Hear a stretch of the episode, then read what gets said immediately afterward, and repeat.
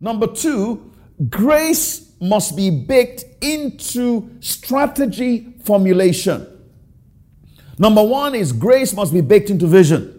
Number two, grace must be baked into strategy formulation. You know, vision has to do with what? Okay? Though it's answering the what question. Your vision has to do with what am I called to do? What am I about? That's vision. That's step one. Grace must be baked into it. But strategy has to do with how. How do I go from knowing what I want to do, knowing what I'm called to do, to manifesting that on the outside? Grace must be built into the strategy formulation process. You see, some people start with a heavenly vision, but they pursue that vision in the flesh. That's why Paul was speaking to the Galatians and said, that You started in the spirit and you want to perfect it in the flesh.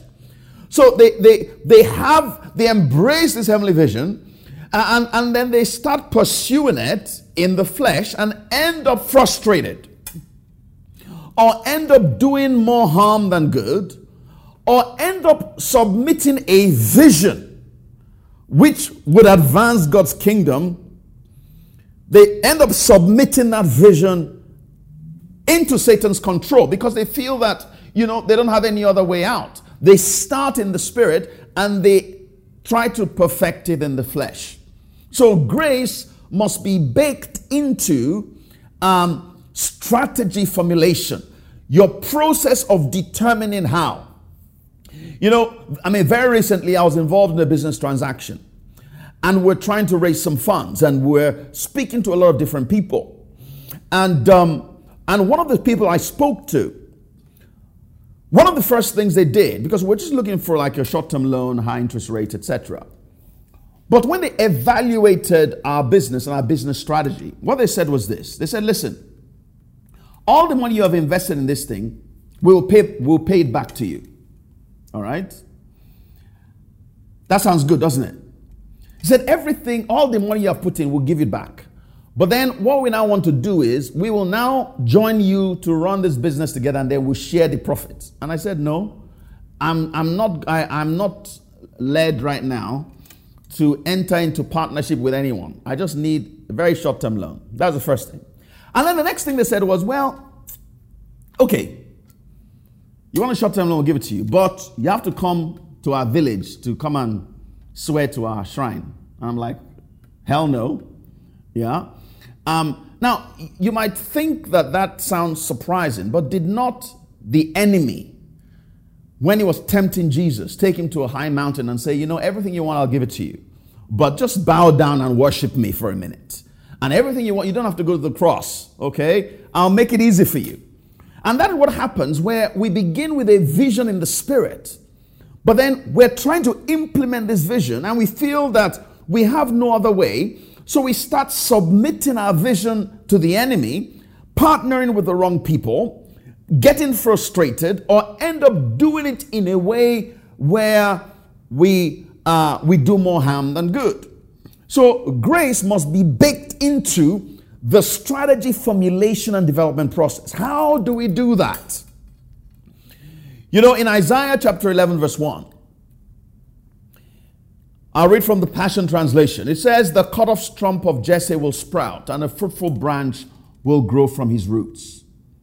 He says, The Spirit of Yahweh will rest upon him the Spirit of extraordinary wisdom, the Spirit of perfect understanding, the Spirit of wise strategy, the Spirit of mighty power, the Spirit of revelation, the Spirit of the fear of the Lord. Okay? Now, you see, these are seven dimensions of the Holy Spirit. And you, you, you know, in this passage, the Lord was revealing to Isaiah how the Lord Jesus will operate and how the remnant church will operate. Okay? And this passage is talking about the how. It's talking about the how. He's talking about strategy formulation process.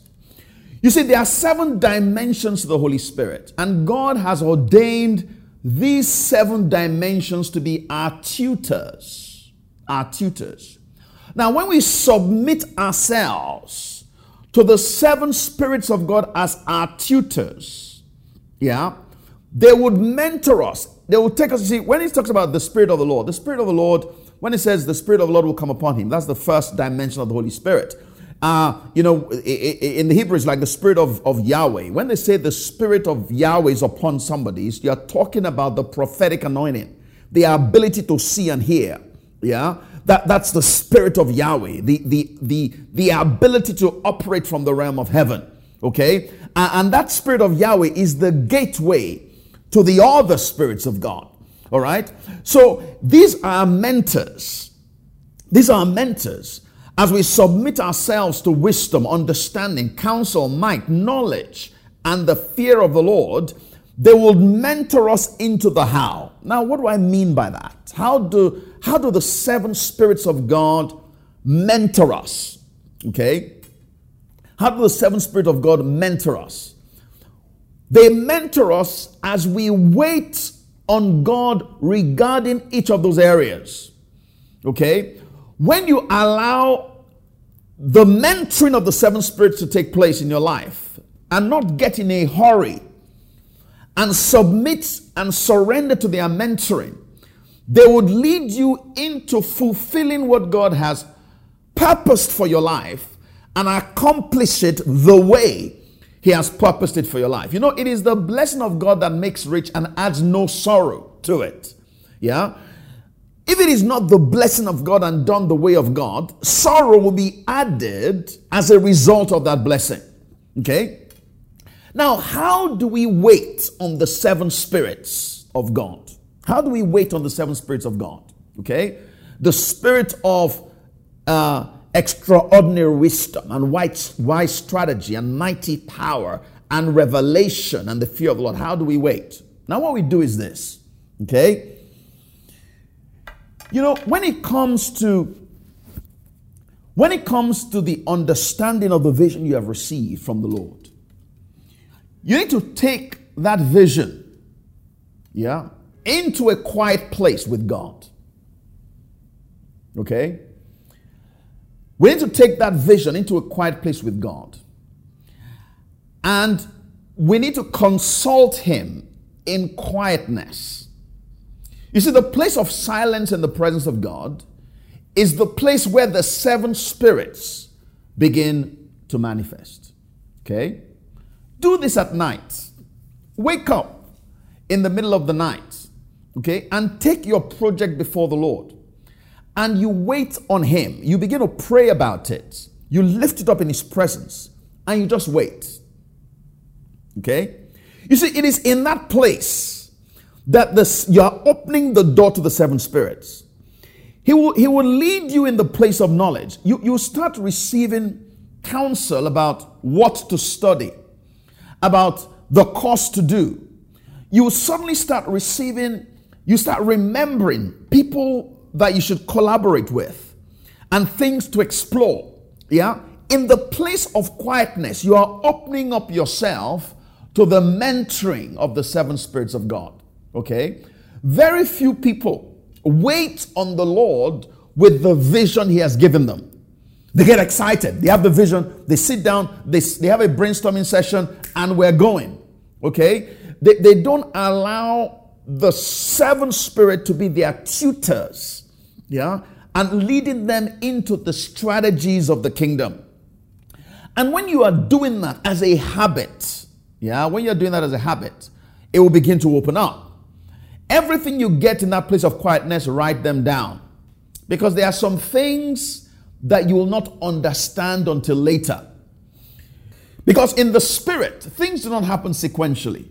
You know, I watched a, a movie series um, recently called Kaleidoscope, where they it was like a short mini series, but rather than showing you the series in sequence, they just you know combined. They they they showed the the, the series in uh, out of sequence. So at the end of the whole thing is when you understand how everything fits together. And I, I was watching and I think this is so much how things happen in the spirit because things happen in the spirit in the spirit are not sequential. So it's important that you you you document everything you see because some things will not make sense until later on. It's like trying to put together um, a 5,000 piece puzzle. You get some pieces and you don't really know where that fits, but you don't you don't discard the piece. You keep it somewhere because it will make sense later. Okay. Um, so um, the second point is grace must be baked into strategy formulation. Okay. Don't otherwise you'll end up frustrated. And lastly, and lastly, grace must be baked into strategic implementation. Vision, strategy formulation, and strategic implementation. That is how this remnant would advance through grace. You see, under strategic implementation, there are certain resources. There are certain resources that God uh, makes available to you that you and I must take advantage of. So, take for instance, when you read um, Exodus 31 uh, 1 to 6, it says, The Lord said to Moses, Look, I have specifically chosen Bezalel, son of Uri, grandson of Hur, of the tribe of Judah. I filled him with the Spirit of God, given him great wisdom, ability, and expertise in all kinds of crafts. Okay? This is a resource. He wasn't just talented, all right? As he as he walked with God, Uh, verse 4 says he's a master craftsman, expert in working with gold, silver, and bronze. He's skilled in engraving and mounting gemstones and in carving wood. He's a master of every craft. Sorry, have you met somebody that is a master of every craft because he's talented? Of course not. He says, I have personally appointed Oholiab, son of Ahisamach of the tribe of Dan, to be his assistant. Moreover, I have given him special skill to all the gifted craftsmen so they may make all things I have commanded you to make. Okay? God says, I have filled them with the Spirit and I have helped them to become masters of their, of, of their craft and they are masters of every craft. What is he saying? He's saying that through grace there are special resources available. So, what is our go to here? What is our, you know, what is our takeaway from here? Go to work with God. Say to your neighbor, go to work with God, go to work with God, go to work with God, go to work with God, go to work with God.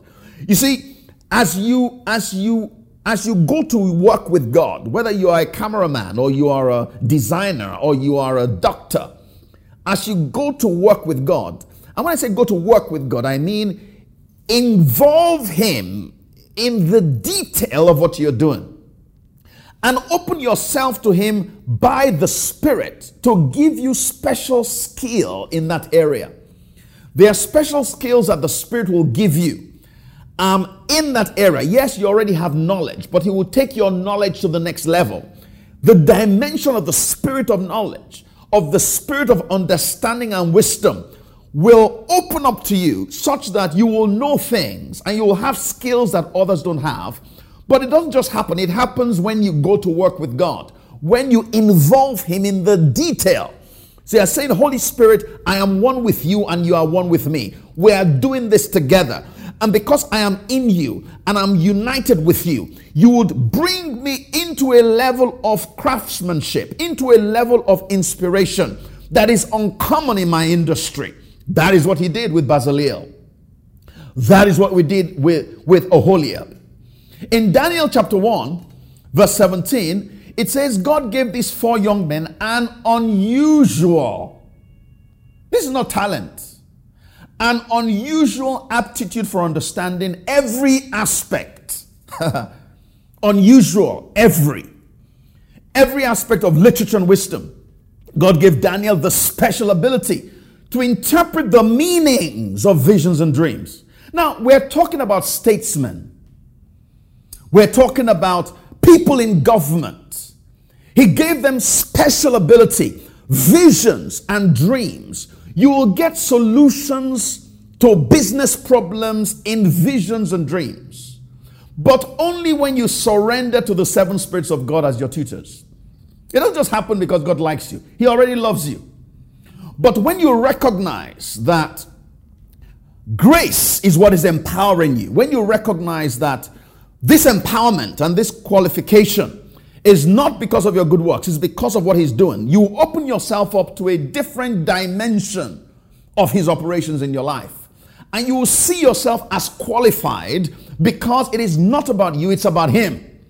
It's not speaking about you, it's speaking about the generosity, the love of the master. So there are resources. So in our strategic implementation, we need to take advantage of these resources. There's special understanding and wisdom.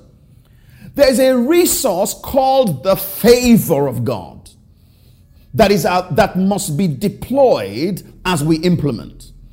You know, in Psalm 512, the Bible says, For you, O Lord, will bless the righteous with favor.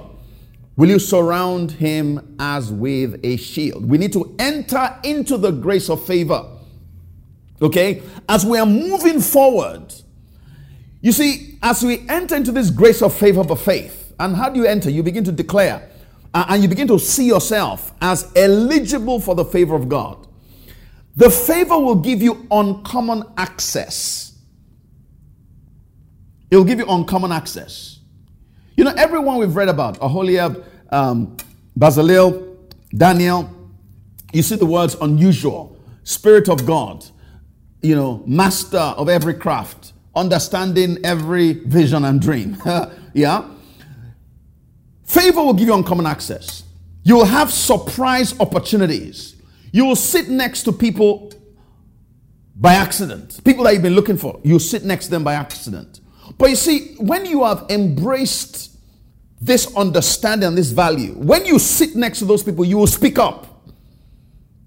If you haven't embraced it, you will think, ah, no, no, no, I'm not ready. I'm not right. No, no, no, this mistake. I'm in the wrong I'm in the wrong place. Let me go and sit somewhere else. You will close the door that grace opens. Okay? You will speak up, you will ask, you will invite. Your elevator pitch would already be prepared because you are expecting uncommon favor. Yeah? You are expecting uncommon favor. So when the door opens, you move in by faith and with courage because you are ready for it.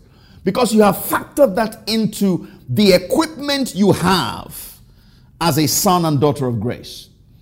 So we have the grace of supernatural wisdom understanding, we have the grace of favor that needs to be baked into the um, into the strategic implementation process. We have the grace of the body of Christ. You know, we've talked about in this day the importance of collaboration. Um, 1 Corinthians 12 27 says, All of you together are Christ's body, each of you a part of it. You see, there is a resource, there is a there is a grace that's available to you through the body. And then there's a grace that's available for the body through you. Okay, that we need to take advantage of. And we need to we need to lean into that. right? We don't need to be ashamed of that. We don't need to be coy about that. Uh, we need to lean into that. And lastly, we're talking about the grace for strategic implementation. Lastly, you see, the Bible says in Psalm 34, verse 7 the angel of the Lord encamps around those who fear him and delivers them. Okay? We can walk in confidence because we do not walk alone. The Lord is with us, and we have an entourage of angelic protection around us. Angels do all kinds of things. Angels can wake you up at night and, and serve you food like they did with uh, Elijah. Angels will protect you along the way. You will walk through the valley of the shadow of death. You will not be afraid of evil because you are you are you are compassed round about. Yeah? Angels, we have angelic assistance, we have angelic protection, the grace of angels. So again, as I said, advancing in grace. We advance in grace as we understand what grace is, as we bake grace into our visions. Examine your vision. Is grace baked into that vision? Or is it a vision that is a factor of what you have done so far um, and what you have been able to uh, imagine? Or has it come as a result of interacting with the Spirit? That is where we begin. Otherwise, everything else that you build will be built on a faulty vision, on a narrow vision. Number two, grace must be baked into the strategic formulation process. The unveiling of visions of heaven. Are you submitted to the tutors, the seven tutors that God has, um, has allocated to you? Are you submitting to a process of waiting such that He opens the dimensions to wisdom, understanding, knowledge, fear of the Lord, counsel uh, to you? Or are you running ahead of Him because you are impatient? Uh, in terms of the aspect of strategic implementation. Are, we taking advantage of the graces available for us to build? Um, or are we submitting ourselves to a very low quality um, set of tools? Okay? As we do these things, we will begin to build, we will begin to advance through grace. Amen. Amen. Well, thank you so much for joining me today. Let us discuss these in our groups and let us begin to um, interpret them or translate them into practical things in our own lives. Let it change our habits. Let it change our focus. Let it change our meditation. Remember, from the 22nd, we start our time of fasting and prayer. Thank you for joining me, and God bless you.